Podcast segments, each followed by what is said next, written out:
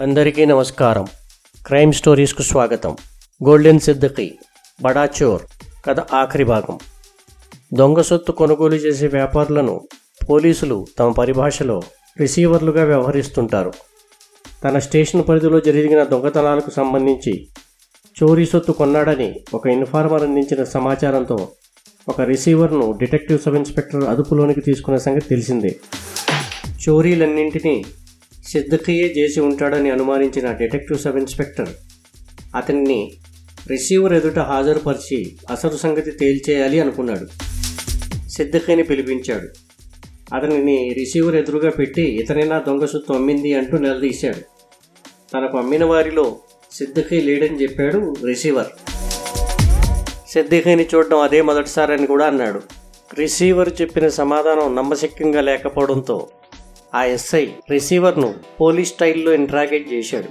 సిద్దికిని తాను గతంలో ఎప్పుడు చూడలేదని తనకు చోరీ సొత్తు అమ్మినవాడు వేరే వ్యక్తిని అతడిని ఖచ్చితంగా గుర్తుపడతానని ఇంట్రాగేషన్లో ఆ రిసీవర్ గట్టిగా చెప్పేసరికి నమ్మక తప్పలేదు సబ్ ఇన్స్పెక్టర్కి. రిసీవర్ నుంచి సొత్తునంతటిని స్వాధీనం చేసుకుని అవసరమైనప్పుడు పిలుస్తానని చెప్పి అతనిని పంపించి వేశాడు ఎస్ఐ. చోరీ సొత్తులో చాలా భాగం చేతికి వచ్చినట్టు అయింది. ఆ సొత్తును రికవరీ చేసినట్టు చూపించాలంటే దానిని కాజేసిన అసలు దొంగ లేదా దొంగలు దొరకాల్సిందే. దొంగ దొరకకపోతే ఆ సొత్తును బాధితులకు ఇవ్వలేడు. కేసు ముందుకు నడవదు. ఏం చేయాలి? చోరీ సొత్తు దొరికిందన్న సమాచారం డిటెక్టివ్ విభాగం డీసీపీ దొరగారికి కూడా చేరిపోయింది. ఆయన ఇంట్లో కూడా చోరీ జరిగిన సంగతి తెలిసిందే. దీంతో ఆ ఎస్ఐపై దొంగలని పట్టుకోవాలి అంటూ రోజు రోజుకు ప్రెషర్ పెరగసాగింది. పాపం అసలే షుగర్ పేషెంటు. దానికి తోడు బీపీ కూడా ఉంది ఆ ఎస్ఐకి.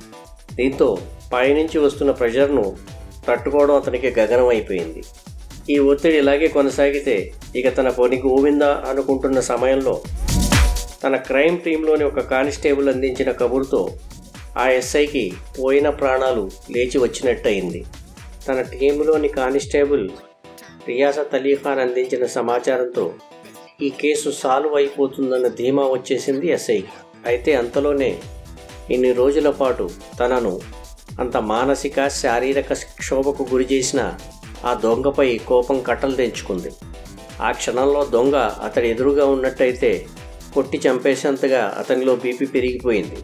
అయితే అంతలోనే అతడికి కానిస్టేబుల్ రియాసత్ చెప్పిన షరతు గుర్తుకు వచ్చింది ఈ కేసులో అసలు దొంగ పోలీసుల ముందుకు రావాలి అంటే అతడిపై చేయి చేసుకోకూడదు అనేటువంటిది మొట్టమొదటి కండిషన్.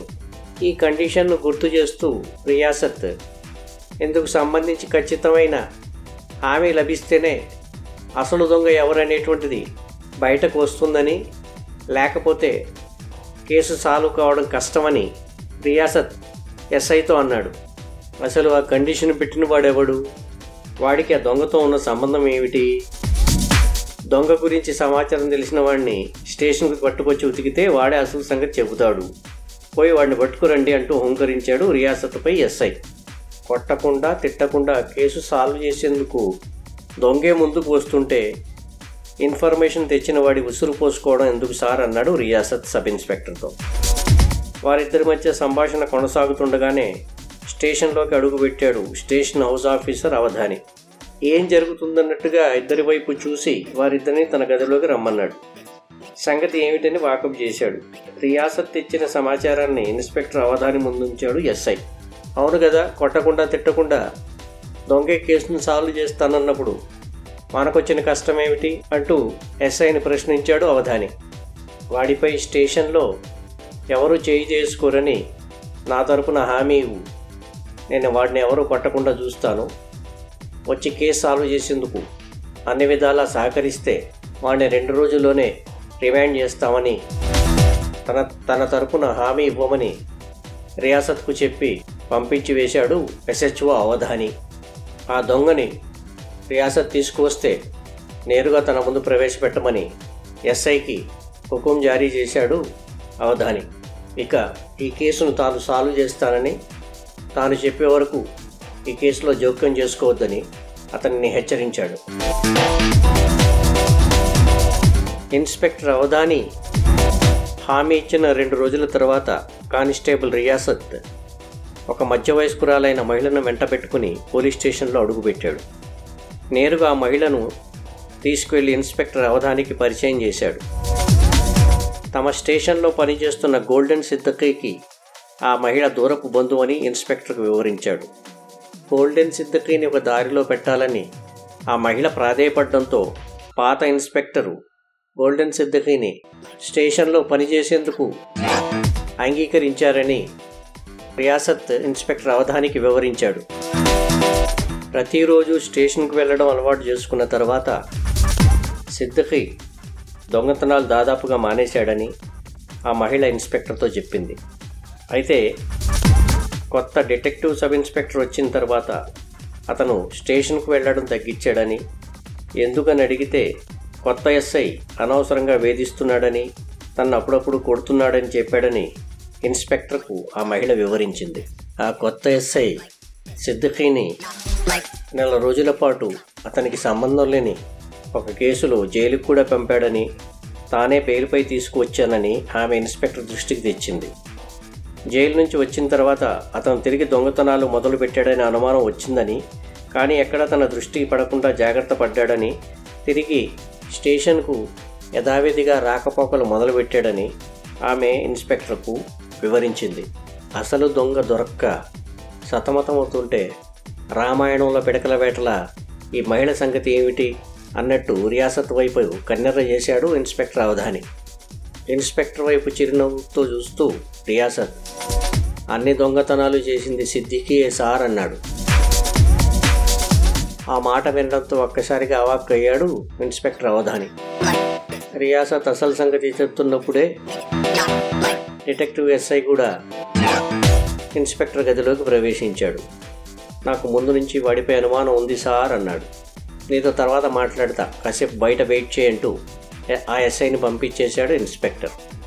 ఆ డిటెక్టివ్ ఇన్స్పెక్టర్ను క్షోభకు గురి చేసి తన కసి తీర్చుకునేందుకే సిద్ధకై ఈ దొంగతనాలకు పాల్పడ్డాడని చోరీ సొత్తులో కొంత మొత్తాన్ని అతని స్నేహితుల ద్వారా అమ్మించాడని మిగిలిన నగలన్నీ భద్రంగా ఉన్నాయని ఆమె ఇన్స్పెక్టర్కు చెప్పింది. అతని స్నేహితులు అమ్మిన సొత్తును ఎస్ఐ ఇప్పటికే రికవరీ చేసిన విషయాన్ని కానిస్టేబుల్ రియాసత్ ఇన్స్పెక్టర్కు గుర్తు చేశాడు. ఆ మహిళ చెప్పిందంతా సావధానంగా విన్న ఇన్స్పెక్టర్ ఆ మహిళను మరుసటి రోజు సిద్దిఖీని వెంటబెట్టుకుని రమ్మని ఆమె సమక్షంలోనే అతనిని కొట్టకుండా వాడిని రిమాండ్కు పంపేందుకు ఏర్పాట్లు చేస్తానని హామీ ఇచ్చాడు. ఆ మహిళ మరుసటి రోజు సిద్దఖీని వెంట పెట్టుకుని పోలీస్ స్టేషన్కు చేరుకుంది. రెండు రోజుల పాటు అన్ని లాంఛనాలు పూర్తి చేసి పోలీసులు అతనిని కొట్టకుండానే జైలుకు సాగనంపారు. పోలీసులు తనను కోర్టుకు తీసుకువెళ్ళే ముందు సిద్ధకి ఆ ఎస్ఐతో ఇంకా కొన్ని రోజులు లేట్ అయితే మీ ఆరోగ్యం క్షీణించి ఎక్కడ ప్రాణం మీదకి తెచ్చుకుంటారోనని జాలిపడి నేరం ఒప్పుకున్నాను. లేకుంటే మరిన్ని రోజులు మిమ్మల్ని క్షోభ పెట్టేవాడిని ఇప్పటికైనా దండనతో మాత్రమే నేరస్తులను మార్చగలం అనే నమ్మకాన్ని వదిలిపెట్టండి. మంచితనంతో నేరస్తులను మార్చేందుకు ప్రయత్నించండి అంటూ ఓ సలహా చెప్పి జీపెక్కి వెళ్ళిపోయాడు. గోల్డెన్ సిద్ధకి కథ ఇంతటితో సమాప్తం. వచ్చే వారం మరో ఇంట్రెస్టింగ్ స్టోరీతో కలుద్దాం. అంతవరకు మీ షాజహాన్ సర్కార్ సైనింగ్ ఆఫ్.